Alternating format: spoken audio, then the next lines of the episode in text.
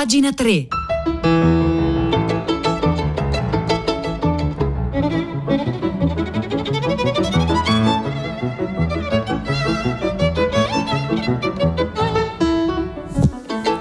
Le 9 e un minuto, buongiorno da Vittorio Giacopini, ben trovati a pagina 3, la cultura nei giornali, sul web, nelle riviste e oggi parliamo di informazione, parliamo di verità, parliamo di rapporto tra politica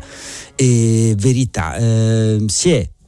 chiusa ieri la due giorni di seduta del Tribunale di Londra che dovrà decidere sulla estradizione di Julian Assange agli Stati Uniti. Eh, ci vorrà del tempo per avere la sentenza, settimane addirittura si parla di mesi, ma eh, siamo a un punto di svolta perché appunto Assange, il fondatore di Wikileaks, per adesso resta in carcere. Del suo caso si parla poco sui giornali italiani, ma per fortuna sul Fatto Quotidiano se ne occupa Stefania Maurizi. Assange sfida tra accusa e difesa sullo stato mentale e badate che mi sembra che partire da Assange significa esattamente tenere assieme questo tema, la, eh, il rapporto tra politica e verità. Faccio una premessa di questi temi, in questi termini si parla almeno dalla fine degli anni 60 quando uscirono i famosi Pentagon Papers, le carte segrete del Pentagono che dimostravano e portavano alla luce le atrocità commesse dagli americani nella guerra in Vietnam, dagli Stati Uniti in Vietnam e Anna Arendt, una grande filosofa, dedicò a, quello, cioè a quel fatto di cronaca un saggio fondamentale fondamentale che si chiamava proprio Politica e Verità. La storia, come al solito, ci insegna un po' e un po' non ci insegna niente e quindi ancora adesso sono passati eh, 50 anni, stiamo ancora a cercare di sciogliere questo nodo, questo rapporto. È compatibile con la politica, anche con la politica delle democrazie, dire la verità, uscire dal riservo, eh, svelare i segreti, gli arcana imperi, insomma sfidare l'ipocrisia. Il caso Assange è sintomatico ed esemplare di questo eh, rapporto così complesso tra politica e verità e appunto Stefania Maurizi da Londra cerca di raccontarci cosa è accaduto. Intanto a partire da questa sospensione del giudizio ci vorranno molte settimane, se non mesi prima che venga emessa una sentenza e nel frattempo Julian Assange rimarrà incarcerato nella prigione di massima sicurezza di Londra, Belmarsh. Si è chiuso ieri il processo di appello per l'estradazione del fondatore di Wikileaks davanti all'alta corte. Assange è apparso brevemente in video per il primo, due giorni, il primo, il primo, primo dei due giorni di dibattimento e molti giornalisti che hanno potuto assistere alla sua apparizione in video sono rimasti eh, colpiti, hanno visto la sua salute andarsene piano piano in questi 11 anni di prigionia. Sono due anni che Assange è in carcere, ma per quasi dieci è stato chiuso dentro eh, le eh, stanze di una ambasciata che l'avevo accolto non è potuto uscire appunto. E, e adesso è così, nel processo di estradizione però le autorità inglesi dovranno decidere se concedere il suo trasferimento negli Stati Uniti dove è rinviata a giudizio per aver pubblicato i documenti segreti delle, del governo americano sulle guerre in Afghanistan e in Iraq, i cablo della diplomazia americana, le schede dei detenuti di Guantanamo, file che hanno permesso di rivelare crimini di guerra, torture, uccisioni, uccisioni stragiudiziali con i droni, insomma, che hanno permesso di svelare, svelare qualcosa che si faceva, ma era meglio non dire, era opportuno non dire. Per queste rivelazioni, continua la Maurizi, Julian Assange rischia 175 anni di prigione nel carcere più estremo degli Stati Uniti, la Dix Florence in Colorado, dove si trovano criminali del calibro del re del narcotraffico e il Chapo. Nel gennaio scorso il giudice inglese Vanessa Baraiser aveva negato l'estradizione negli Stati Uniti, rigettando gli argomenti dei legali di Assange in favore della libertà di stampa di rivelare quei file, file ma accogliendo le conclusioni degli psichiatri della difesa. Le loro perizie ricostruiscono le condizioni mentali del fondatore di Wikileaks in tutta la loro eh, drammaticità. Appunto si parla di una situazione di eh, estrema eh, sofferenza mentale e non soltanto tanto e tra l'altro ieri per esempio davanti, davanti al tribunale eh, c'era una folla riunita, è andato l'ex leader laburista Jeremy Corbyn che ha usato ha usato fondamentalmente due argomenti, uno che è quello di tipo politico, ovvero che uno come Assange andrebbe ringraziato per quello che ha fatto, non incarcerato, e l'altro invece di tipo appunto personale, ha detto con l'estradizione noi eh, rischiamo che Assange si eh, suicidi. Ed è su questo tema, infatti si parla anche nel eh, nell'articolo della Maurizi, la sfida tra l'accusa e la difesa riguarda più che altro lo stato mentale di Julian Assange. Sono proprio queste perizie, le perizie psichiatriche che le autorità americane hanno cercato di smontare durante il processo di appello contro la sentenza di primo grado, argomentando che Assange esagera e fa finta e mettendo in dubbio l'imparzialità dei periti nel tentativo di dimostrare la parzialità del professor Koppelman, quello che ha effettuato la perizia per il tribunale. Ad esempio, il legale che rappresenta gli Stati Uniti, l'avvocato inglese James Lewis, ha insistito ossessivamente sul fatto che nella sua prima perizia l'eminente psichiatra aveva omesso di rivelare la relazione tra Assange e la sua compagna Stella Morris, che ha portato al concepimento di, di loro due figli in ambasciata un'argomentazione, questa che la difesa del fondatore di Wikileaks ha respinto, dichiarando che la scelta di Koppelman non era stata presa in combutta con la coppia, tanto che Assange stesso aveva comunicato di avere una relazione con Morris allo psichiatra. La scelta era dovuta alle gravi preoccupazioni che Assange e la sua compagna avevano per la sicurezza e anche per la privacy di Morris e del loro bambino piccolo Gabriel, preoccupazioni che una recente inchiesta di Yahoo News citata nell'udienza ha confermato. La CIA CIA, infatti questo anche abbiamo letto perché ai diciamo, paper di Wikileaks se ne stanno sommando altri, la CIA aveva pianificato di ammazzare o rapire Julian Assange. Nel processo di appello le autorità americane hanno argomentato sulle garanzie diplomatiche secondo cui Assange non verrà sottoposto al regime di carcerazione preventiva estrema che va sotto il nome di SAM. La difesa invece ha ricostruito quanto quelle garanzie siano inaffidabili. La parola ora spetta alla Corte, mentre per Assange, conclude Stefania Maurizzi, non cambia nulla, rimane in carcere e colpisce vedere come in questa vicenda appunto si sia spostato tutto sul piano, come dire, esistenziale, psichiatrico e non si tocchi più il, to- il, il, tema di fondo, cioè quello che ha fatto Assange è effettivamente qualcosa da perseguire. Noi dobbiamo ricostruire questa vicenda, una vicenda che è iniziata nel 2010 a luglio, quando appunto Wikileaks, usando il, lo schema della piattaforma Wikipedia, ha pubblicato 90.000 documenti su queste operazioni militari americane in Afghanistan. Due mesi dopo è arrivato un mandato di arresto per stupro verso Assange, anche perché appunto non si riusciva a incastrarlo diversamente. Lui venne accusato per stupro da due donne svedesi che poi hanno ritrattato, è stato assolto da quelle accuse. Sono usciti poi successivamente altri 400.000 documenti classificati sulla guerra in Iraq e nel 2012 Assange si è rifugiato nella sede diplomatica dell'Ecuador a Londra. C'è rimasto sette anni venne, fino a quando gli venne revocato l'asilo politico, viene espulso dall'ambasciata e da quel momento è nella prigione di Belmarsh e quindi la figura di questa persona così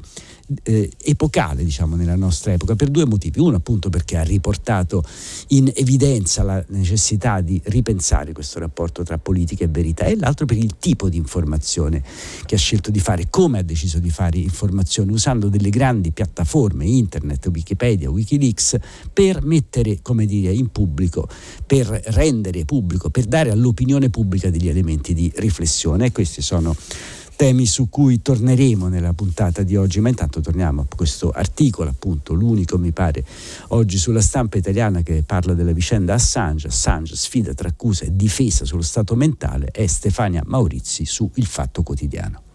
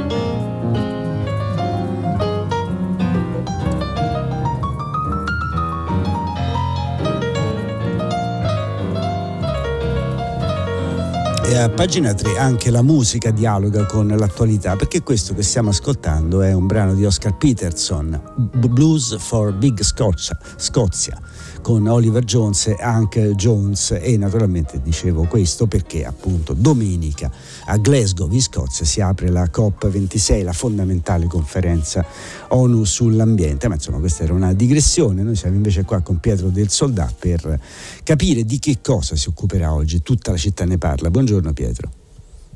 Buongiorno Vittorio, a te le ascoltatrici e gli ascoltatori di pagina 3. Ci occuperemo di informazione anche noi. Ha chiamato Ilaria questa mattina a prima pagina eh, racconta, ponendo il problema di come il, la, l'informazione di qualità sia messa in pericolo oggi dal proliferare di eh, fake news e questo non è neppure una storia così nuova, ma anche da manipolazioni dell'informazione che avvengono sulle grandi piattaforme. Ha fatto esplicito riferimento alla vicenda dei cosiddetti Facebook Papers papers, eh, dei leaks usciti dalla grande azienda di Menlo Park di Mark Zuckerberg che dimostrano come anche quel social network abbia contribuito, almeno dicono gli esperti, alcuni esperti, approfondiremo questo tema, a inquinare un po' la qualità dell'informazione che circola. E poi andremo anche a, eh, virtualmente a Torino, dove in questi giorni c'è il premio dedicato a Roberto Morione, scompar- grande giornalista Rai scomparso dieci anni fa, eh, dove vengono riconosciuti i lavori di giovani eh, giornalisti d'inchiesta e insomma avremo alcuni protagonisti del giornalismo, soprattutto del giornalismo d'inchiesta italiano che secondo alcuni non è proprio, non gode di ottima salute per pressioni che vengono dall'esterno, eh, politica inclusa. Questo è il nostro tema Bene. a partire dalle 10. A te Vittorio. Grazie, grazie a Pietro del Soldà, vi ricordo il numero di telefono 335 56 34 296 e restiamo in tema. Il premio Morrione è dedicato quest'anno, quindi come titolo diciamo si ispira al titolo di un romanzo di Céline, Il te- viaggio al termine della notte. E oggi sul giornale Domani Marino Sinibaldi che tra le altre cose, oltre ad essere presidente del, eh, diciamo, di occuparsi del, del, libro in modo istituzionale, è anche tra eh, gli amici del premio Morrione, si occupa di questo tema con un articolo che si chiama Le inchieste giornalistiche al termine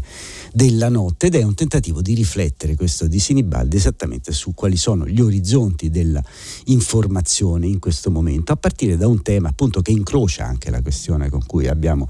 aperto la puntata di pagina 3, le piattaforme. Linguaggio e piattaforme, scrive Sinibaldi, non sono esattamente il campo con cui si misura oggi l'informazione di qualità, quello su quale si deciderà il suo futuro. Anche da questo punto di vista la pandemia, dice Sinibaldi, è stato un drammatico acceleratore. In primo luogo perché ha reso popolari, persino tra utenti e generazioni finora digitalmente arretrate, nuove piattaforme di distribuzione e socializzazione dell'informazione, ma soprattutto perché ha rilanciato anche come reazione e antidoto al dilagare, non solo in quelle piattaforme per la verità di manipolazioni e falsificazioni,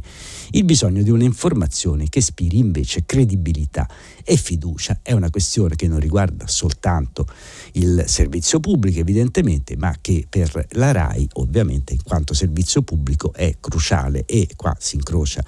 la, la vicenda vicenda con quella di Roberto Morione che nella RAI ha trascorso quasi tutta la sua vita professionale e che è stato tra i creatori tra gli datori di Rai News 24, quindi un nuovo modo di pensare l'informazione proprio a partire dalle eh, piattaforme. L'articolo di eh, Sinibaldi appunto cerca di capire quali sono le parole chiave. Sì, questo viaggio al termine della notte, anche al termine della notte pandemica, della notte della disinformazione, è un viaggio verso cosa? Sicuramente è un viaggio verso la transizione, la parola chiave sul della eh, riflessione che sarà al centro del premio Morrone anche all'interno dell'articolo di Sinibaldi è proprio questo, trasmis- eh, transizione. Cosa accade al termine della notte, per riprendere la frase, metà omaggio a Céline, metà auspicio di una nuova normalità che quest'anno campeggia nel manifesto del premio, accade che l'intero paesaggio sociale appare trasformato e raccontarlo è ancora più complesso e però necessario. Si parlerà dunque di transizione ecologica e transizione digitale, formule che hanno già trovato spazio nel dibattito politico, ma non si potrà trascurare la transizione dell'informazione, il cambiamento di Stato che era già in atto e che a tutto quello che è accaduto in questi mesi rende inevitabile. E il problema, dice Sinibaldi, è capire quali forme assumerà, a quali condizioni è possibile rilanciare i valori della buona informazione, quella che non solo rafforza la credibilità dei suoi media, ma contribuisce a una convivenza pubblica più aperta e consapevole. Insomma, che rapporto c'è una vecchia questione dibattuta diciamo, dai politologi, dai filosofi, tra democrazia e opinione pubblica. E si tratterà appunto di capire quali saranno le forme anche in cui si esprime questo nuovo modello di informazione, come, si, come dove va questa transizione. E la conclusione dell'articolo di Sinibaldi su Domani è molto chiara. Che cosa accade, quali sono le nuove forme, non solo le tradizionali video inchiesta, ma anche i podcast, persino progetti multimediali itineranti, insomma registri diversi che si incrociano e soprattutto il rapporto tra linguaggio e piattaforme, esattamente, conclude Sinibaldi il suo articolo, le sfide che aveva già immaginato Roberto Morrione. Ecco, questo è il, il tema, ma il tema verrà appunto ripreso alle 10 con Pietro del Soldai, la redazione di tutta la città ne parla, tornando a parlare con i protagonisti, gli ideatori del premio Morrione, tornando a riflettere su questo rapporto società e informazione, linguaggio e piattaforme.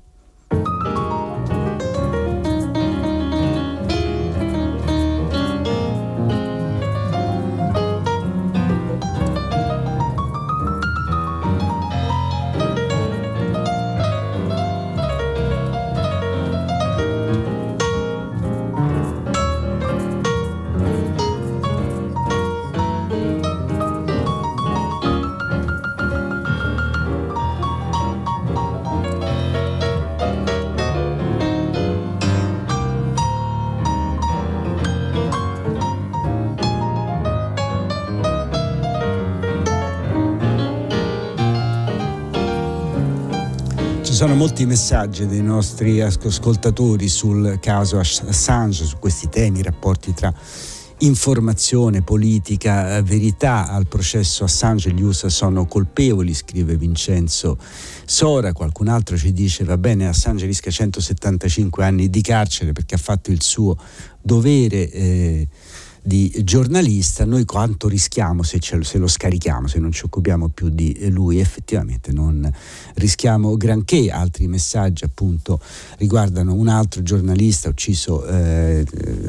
recentemente, Peter De Vries, che venne ucciso, è stato ucciso in strada ad Amsterdam proprio per una sua inchiesta sul riciclaggio di denaro delle banche olandesi, uno dei paradisi fiscali più importanti al mondo, scrive questo ascoltatore, naturalmente la, eh, la seconda parte è un giudizio diciamo, su cui non posso esprimermi, non lo so, ma sicuramente ecco, quello è anche un altro esempio, il giornalismo d'inchiesta, qualcosa di cui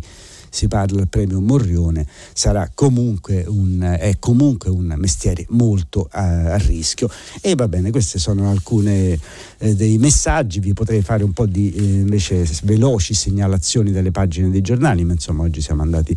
un po' lunghi con i tempi, allora vi segnalo solo un paio di cose, per esempio che oggi in Senato si tiene un'importante manifestazione con la Presidente Casellati e con il ministro della cultura Franceschini in cui si ricorda il genio di una grande scrittrice, scrittrice italiana Grazia Deledda e a proprio Grazia Deledda, a Grazia Deledda e al suo genio, a questo omaggio che gli rende il Senato dedica un articolo oggi sulla nuova Sardegna Giacomo Mameli e poi in tema appunto di manipolazione dell'opinione pubblica vi segnalo un articolo di Veneziani sul Libero in cui si parla di Gustave Le Bon. Ora nessuno fa più il nome di Le Bon, ma un tempo era notissimo come ai primi del Novecento è stato l'autore di un libro fondamentale sulla psicologia delle masse che è stato molto importante non solo diciamo, per spiegare i fenomeni totalitari, ma non soltanto, anche certe derive del capitalismo consumistico, ma anche ha ispirato alcuni dittatori. E Veneziani appunto ricorda Gustavo Le Bon, esce un suo saggio inedito, L'uomo che capì come si manipolano le masse. Infine vi segnalo dalla rete il sito Filosofia e Movimento che dedica uno speciale a Fratelli Tutti, l'ultima enciclica di Papa Francesco e eh, filosofi e studiosi del tema, da Mario Reale a Deborah Tonelli a Gianfranco Macrissi, si occupano appunto dell'enciclica cercando di leggerla in una chiave, come dire, laica, oltre soltanto il discorso eh, religioso confessionale, insomma di capire qual è il tipo di messaggio anche politico che passa attraverso l'enciclica di Papa Bergoglio. Ecco, queste sono alcune segnalazioni dalle pagine culturali di oggi, venerdì 29 ottobre.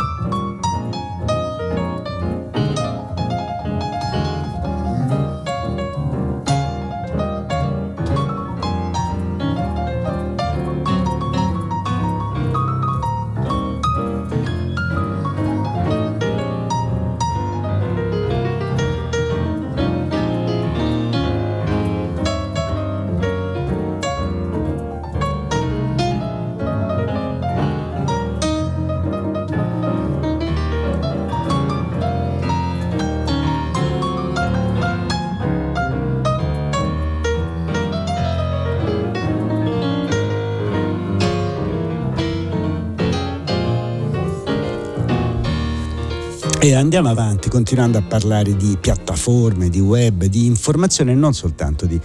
informazione, perché insomma la rete e le piattaforme che attraverso la rete parlano, ci parlano nella vita quotidiana, sono anche un luogo dove passiamo buona parte della nostra vita e dove in qualche modo anche sciupiamo una parte della vita nostra vita. C'è un eh, saggio molto interessante che ha pubblicato un eh, sociologo Vanni Codeluppi che si chiama Vetrinizzazione. In rete regna la dittatura della vetrina, così scrive Rossana Sisti recensendo il saggio di eh, Codeluppi sulle pagine di Avvenire. La vetrinizzazione è diventata il modello comunicativo dell'Occidente, è un'evoluzione del linguaggio spettacolare delle merci in vendita e quindi qua torniamo a questo tema della merce, merce che tra l'altro abbiamo evocato qualche giorno fa parlando qui a pagina 3 della mancanza di merci nel mondo del capitalismo opulento attuale, è vero le merci sono eh, difficilmente reperibili, in questo momento ci stanno molte complicazioni, ma in realtà invece c'è un'altra merce che è quella come dire dell'autocompiacimento, una nuova forma diciamo del eh, narcisismo già studiato da Christopher Lash che adesso sta diventando un po' il eh, nostro come dire specchio e pane quotidiano dentro la rete. Questo saggio di Code Luppi, che viene pubblicato da Bollati Boringhieri, si occupa esattamente di questi temi ed è in realtà un lavoro di lunga durata, è la sintesi di due eh, di due decenni di studi, è complicata, quindi sono diciamo vent'anni che Codeluppi si occupa di questo problema, il che vuol dire che questo problema ce lo stiamo ponendo da vent'anni e ancora non l'abbiamo risolto. C'è stata un'evoluzione, una transizione, non tutte le transizioni vanno esattamente verso il miglior esito e infatti scrive a un certo punto la Sisti e così si è arrivata ad oggi alla vetrinizzazione di ogni aspetto della vita in completa trasparenza, dai corpi agli affetti, dalla sessualità agli spazi urbani, dal tempo libero ai luoghi del consumo, alla malattia, alla morte stessa. Nulla si sottrae all'uso disinvolto e sconsiderato dell'immagine e dei selfie diffusi sui social. Non è un caso che lo schermo e, che schermo e vetrina condividano lo stesso modello di base, il rettangolo trasparente dentro cui si vedono cose come una cornice che concentrando l'attenzione di chi guarda ne valorizza il contenuto. Attraverso lo schermo le persone curano la propria immagine scambiandola per la propria identità e valorizzandola come un prodotto con le stesse strategie di comunicazione delle marche, per così dire, insomma è come se noi fossimo davanti a un processo in cui queste grandi piattaforme che ci consentirebbero di allargare la nostra conoscenza, la nostra consapevolezza del mondo, in realtà a un certo punto si restringessero e diventassero il solito vecchio, antico specchio di Narciso in cui quell'immagine che noi proiettiamo e riflettiamo verso noi stessi diventa un po' eh, l'avatar della nostra vera identità. Insomma, molti i temi e vi torno a segnalare l'articolo è Rossana Sisti che si occupa del saggio Vetrinizzazione di Vanni Codeluppi su Avvenire in rete regna la dittatura della vetrina.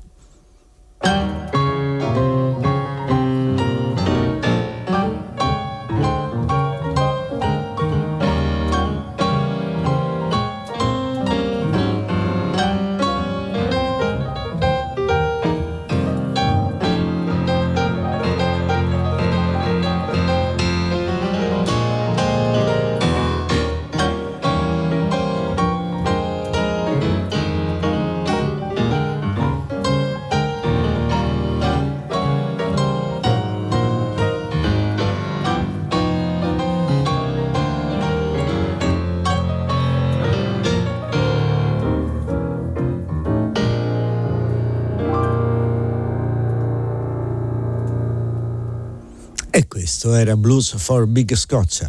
Oliver Jones e Hank Jones accompagnano il pianoforte di Oscar Peterson. E concludiamo tornando a Facebook, ne ha accennato prima eh, Pietro del Soldà, sarà uno dei temi di cui si parla, proprio appunto la piattaforma delle piattaforme, in qualche modo uno dei luoghi appunto virtuali in cui passiamo buona parte della nostra vita, è al centro di eh, polemiche, ci sono i Facebook paper, eh, dopo tanti altri paper, i Pandora paper, eccetera, eccetera, adesso Facebook è nell'occhio del ciclone per così così dire, e allora la nuova mossa di Mark Zuckerberg sarà quello di cambiare nome alla sua creatura. Facebook cambia nome, sarà Meta il nuovo nome, nome lo scrive il giornale, un nuovo nome per ripulirsi l'immagine. Facebook cambia eh, faccia e sarà ribattezzata Meta. L'amministratore Zuckerberg ha annunciato che la società cambierà il suo nome per riflettere le opportunità di crescita oltre la piattaforma di social media e nei regni digitali online noti come metaverso, una sorta di realtà con, virtuale condivisa tramite internet, dove si è rappresentati in tre dimensioni attraverso il proprio avatar. Nel tempo spero che la nostra azienda sarà vista come una società del metaverso, ha detto eh, Zuckerberg. La nostra mission rimane la stessa, non cambieranno le nostre app e i loro nomi, ma ora abbiamo una stella polare nuova, portare in vita il metaverso. Da ora cominciamo a essere metaverse first e non più Facebook first. Che cosa voglia dire? Da, di molti, tra l'altro, no, del giornale si sono chiesti da dove abbia preso il nome il fondatore di Facebook. Amo lo studio dei classici. Il nome Meta viene dal greco meta, per me simboleggia il fatto che c'è sempre qualcosa da costruire, c'è sempre qualcosa oltre, dice appunto Zuckerberg e vedremo che cosa accadrà perché appunto quello che lui dice è che quello che ho imparato negli ultimi cinque anni è che bisogna sempre andare avanti, privacy e sicurezza dovranno essere costruiti dal giorno 1, tutti quelli che costruiranno il, met- costruiranno il metaverso dovranno essere concentrati su questa responsabilità fin dall'inizio. La voglia di rifarsi una reputazione, scrive il giornale, evidentemente è grande e l'amministratore sa che in gioco non c'è solo la sopravvivenza della sua creatura, ma la sua stessa reputazione. E quindi qua si parla di una trasformazione, di una trasformazione che viene definita come una customizzazione di Horizon Workrooms, la piattaforma che stiamo costruendo costruendo. L'ex ragazzo prodigio, così si conclude. L'articolo ha parlato di una profonda esperienza di presenza che riguarderà diversi ambiti dalla casa ai viaggi virtuali al lavoro, Horizon Home, Horizon World, Horizon Workrooms. Stiamo anche creando un Horizon Marketplace, insomma un mondo eh, parallelo. Io non lo so, questo annuncio diciamo, di, una, di questa trasformazione, questo cambiamento di nome di Facebook sembra anche invece un cambiamento più radicale e anche qua la transizione non è detto che stia andando nella direzione giusta, va bene, entreremo in un orizzonte virtuale, staremo a vedere se ne riusciremo mai a uscire. Questa era l'ultima lettura di oggi di pagina 3. Eh, io ringrazio Gabriele Cioni in console, Piero Pugliese in eh, regia, Marzia Grazia Coronati in redazione e da Vittorio Giacopini appuntamento a lunedì mattina, lunedì prossimo mattina alle 9 con pagina 3.